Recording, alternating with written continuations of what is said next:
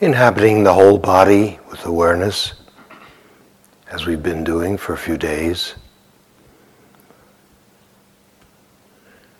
Having arranged the body so it's as comfortable, upright, stable as we can manage.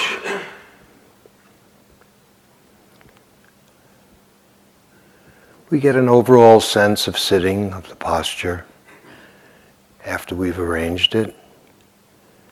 Perhaps taking a few moments to visit any areas of obvious tension.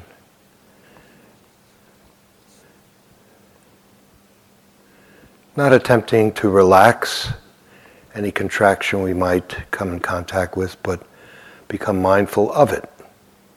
See what happens.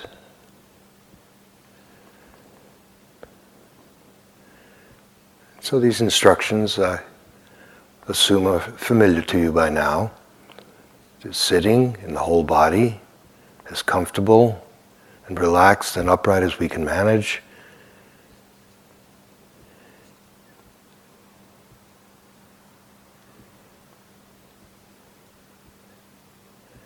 And we're experiencing the energy of breath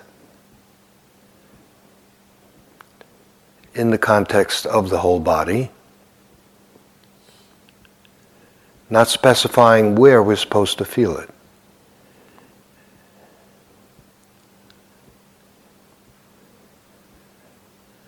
Learning the art of allowing, simply letting the breath do itself.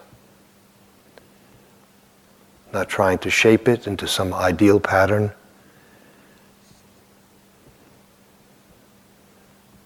Some of us do breath therapies or pranayama and yoga or other disciplines, and those are very beautiful and useful practices as well. Attempts to control and direct, improve the quality of breathing. Very useful. But here, the breath is really more of an awareness exercise, an awareness training.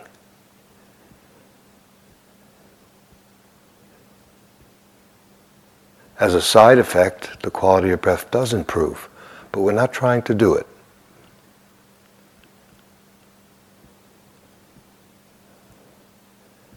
So we're learning how to just leave things alone. Sometimes the breathing will be deep, sometimes shallow. The in breath and out breath will vary.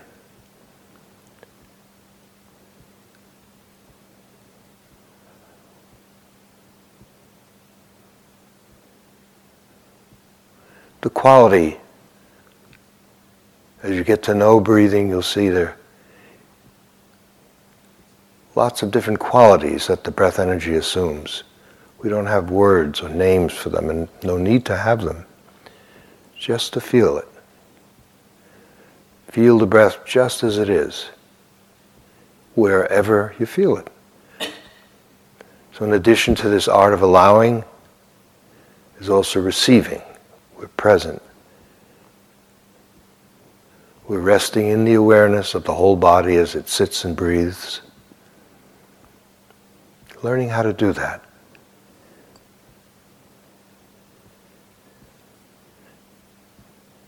The breath teaches the mind in this sense, in that because it keeps changing, its quality keeps changing, sometimes very, very smooth and pleasant. It's a delight to be just sitting and breathing. As the air enters and exits freely, gracefully, and other times rather unpleasant, pinched off, struggling. However it is, can awareness remain steady? That's what that's how it trains itself. So it gets free of being dependent on the breath being a certain way for it to be able to attend to it. It starts to develop the ability to be stabilized in itself, within itself, and able to be sensitive to the breath however it is. That's the quality we're developing. So there's no struggle, there's no hunting, tracking, catching, just resting in awareness and allowing this natural life process to do what it does anyway. There's nothing new. Sitting, breathing, knowing. Giving exclusive attention to whole body breath awareness.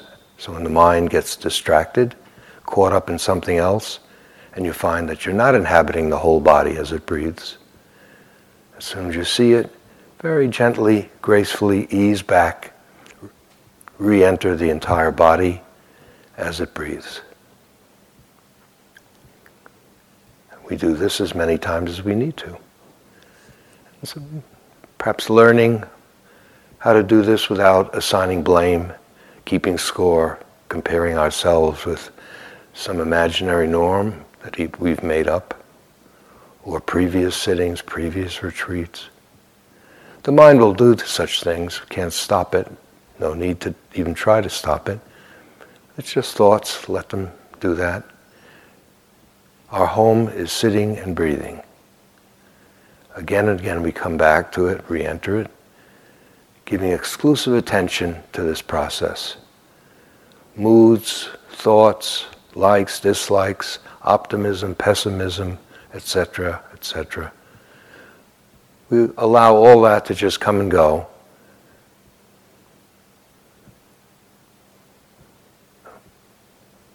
There's a, an accent of attention directed at the whole body as it breathes. This kind of practice is in the family of practices known as shamatha.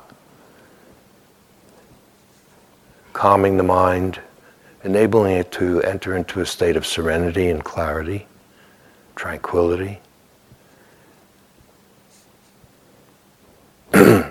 Being more stable, concentrated. It's an invaluable skill. The heart of vipassana meditation is very often, if you've read books, you've seen it, shamatha hyphen vipassana. They work together. So we've been doing shamatha, if, you, if you've been following these instructions, for the past few days. This teaching comes out of a one of the two meditation teachings the Buddha gave called the Anapana Sati Sutra the teaching on full awareness with breathing. The breath is mostly used in Buddhist circles for shamatha. Not as often used in the service of insight, of vipassana. But we'll be doing that. How so? Well, now the second awareness training begins exactly with what we've been doing for a number of days. And this is especially fruitful when there's a settling down.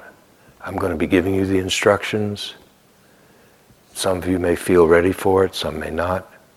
It's fine, but the instructions are there. And it's not that shamatha is kindergarten or a beginning baby step. The Buddha, after full enlightenment,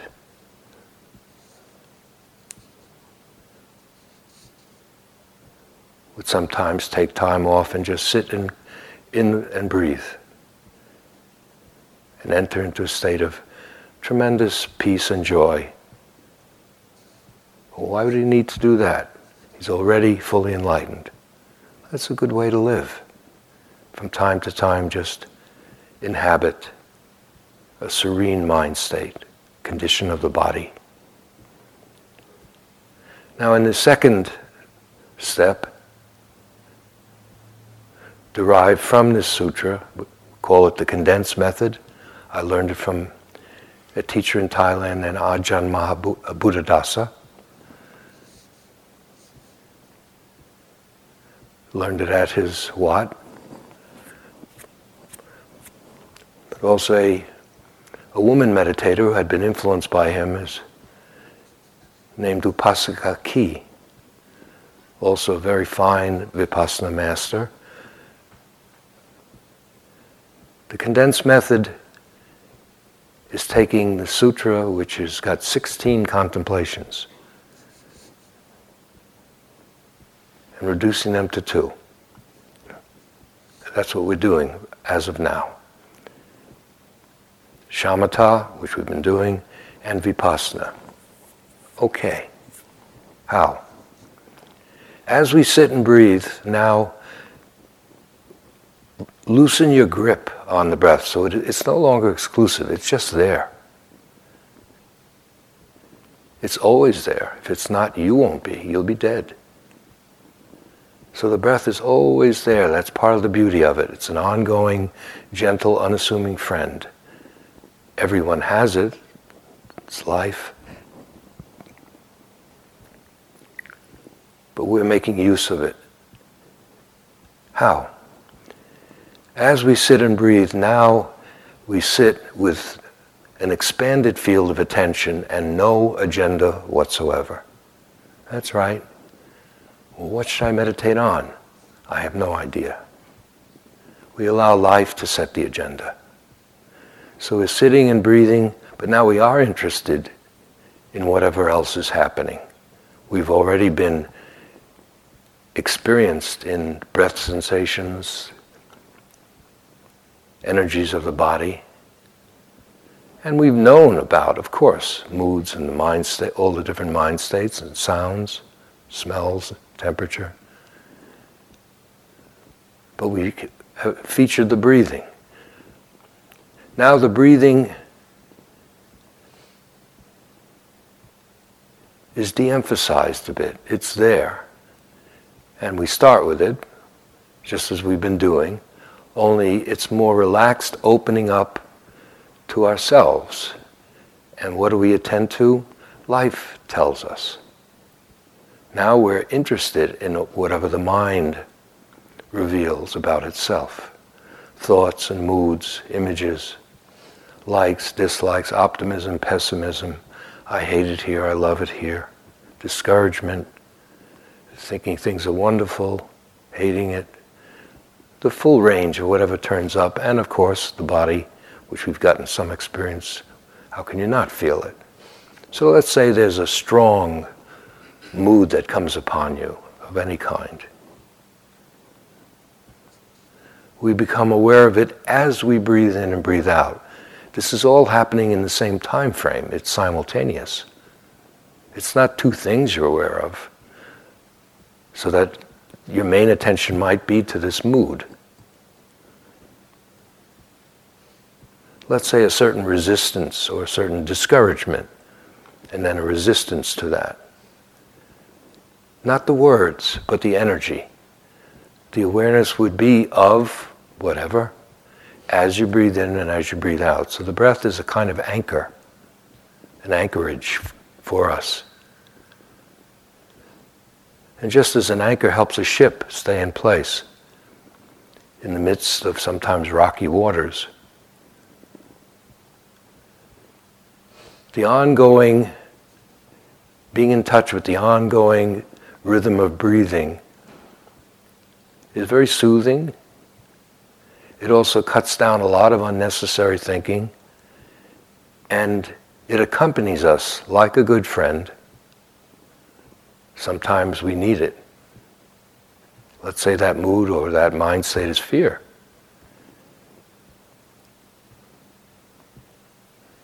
as we breathe in and out, it helps us be mindful of the fear or other states of mind or body that are difficult.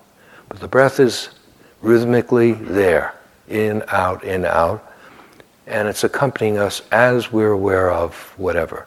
Sometimes the breath itself is very extremely vivid. In my own case, I've done so much of it that it's often quite vivid naturally even though I'm interested in everything. But it's not special.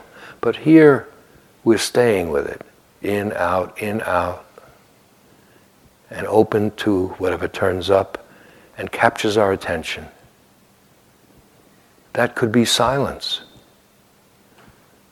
And typically, especially if you're relatively new to this approach, people say nothing's happening. I'm breathing, but nothing's happening. Not quite true. What's happening is silence.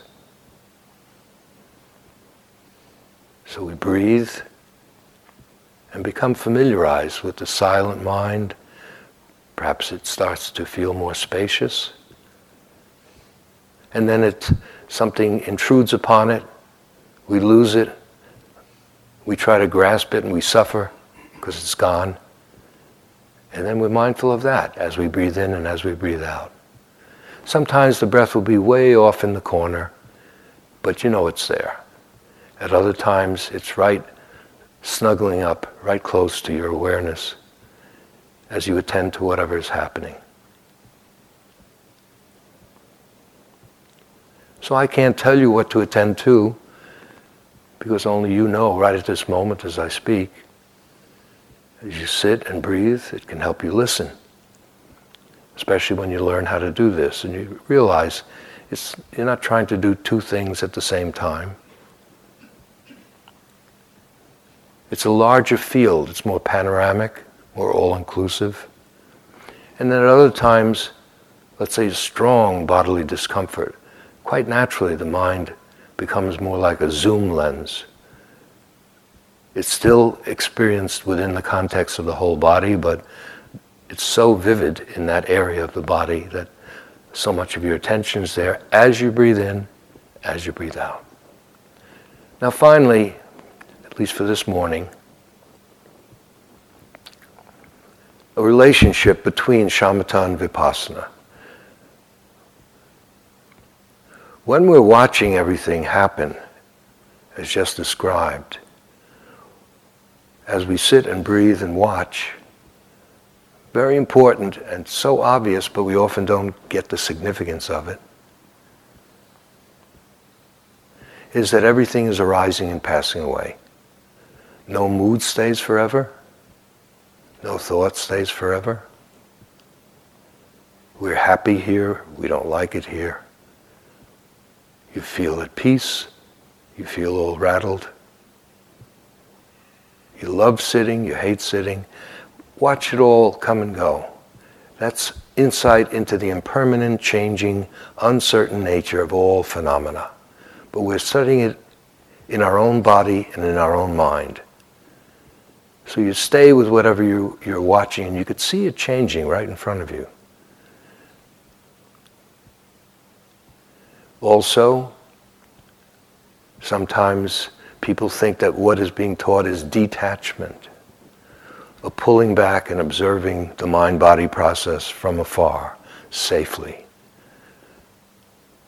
No, detachment would be a struggle with attachment, they're opposites. It's non attachment, quite different. It's an opening up to receiving, just as we've been receiving the breath. Can we receive our experience, whatever it is, as we breathe in and breathe out? And watch it all as from second to second, millisecond to millisecond, because it's alive. See that energy transforming itself and then finally becoming something else. One central kind of insight, it's central because it leads to everything else, is seeing this that nothing is forever, it's not solid, it's not as substantial as we may think, whether it's a notion about yourself or a sound or a mood or a condition of the body, it's all in flux, all of it. And as we watch this, you may even learn to enjoy the show. Watch it all coming and going. Independent of content, it's true. So that lawfulness starts to sink in and become more deeply established in our consciousness and helps us let go. If you try to, if you fixate in a changing world, it's an invitation for a head-on collision and suffering. And finally, we're learning to, we'll be working back and forth between shamatha and vipassana. Some of you I think, are relatively new to this approach. You may have been meditating in other ways, but not this way, and some of it's a little alien or new. You're not sure about it. Doing the first awareness training, exclusive attention to the breath, it's hardly over. You could do lots of it. If you spend much of the remaining days of the retreat just doing that, it would not be a waste of time. You'll be building a nice foundation in consciousness for yourself. But get some experience opening the field so that you're attending to whatever, whatever shows up and captures your attention. Sometimes trivial, sometimes profound, vivid. And while, let's say, you're, in, you're practicing as you breathe, opening up to the coming and the going, the appearing and the disappearing, you find that you're, it, it was going fine, and suddenly you start analyzing everything, psychologizing, making up stories about it, trying to figure things out. You're no longer on the meditative track.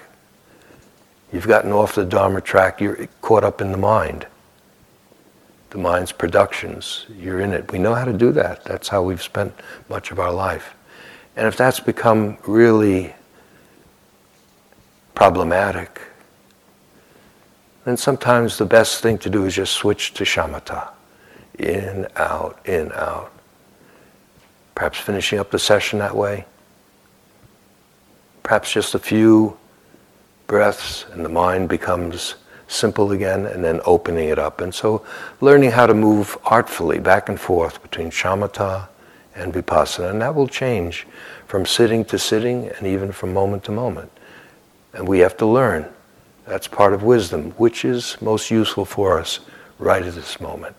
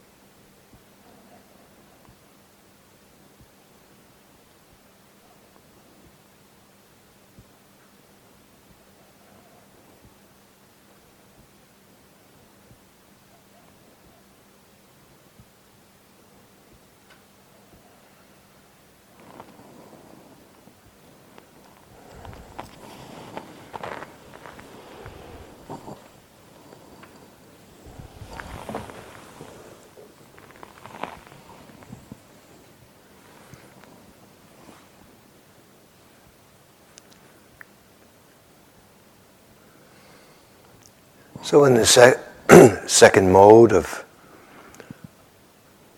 of practice, the breath is in the service of awareness of what's happening. And you, that includes the sound of the bell. Some of you have already stopped sitting because I'm speaking. Or when you hear the bell, you immediately pop up. See if you can maintain the meditative attitude until the sound of the bell, until there's no sound left to hear. As you breathe in and as you breathe out.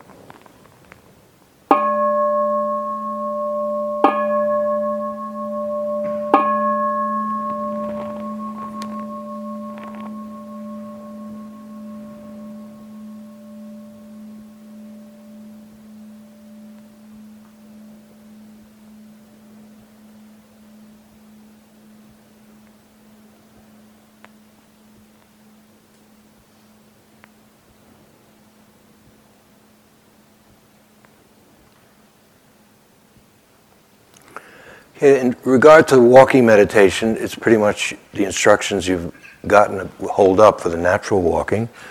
You can be sensitive to the breathing as you walk. Uh, let me, there's a suggestion for the slow walking that I'd like to make that some of you might find helpful. It's very simple. If you're doing the slow walking, you raise up on the inhalation, you come down on the exhalation. These are feet. You raise up on the inhalation, come down on the exhalation. Raise up on the inhalation, come down on the exhalation. And that way you're uh, coordinating the breath, the awareness, and the movement. And it's also contributing to refining our ability to attend to breathing as it happens. Um, those of you who have uh, discussion groups now,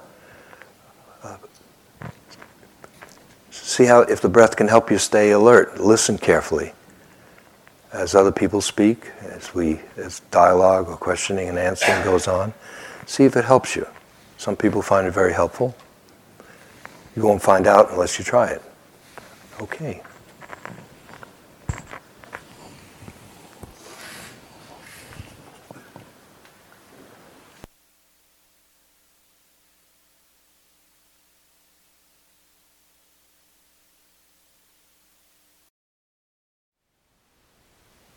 Thank you for listening.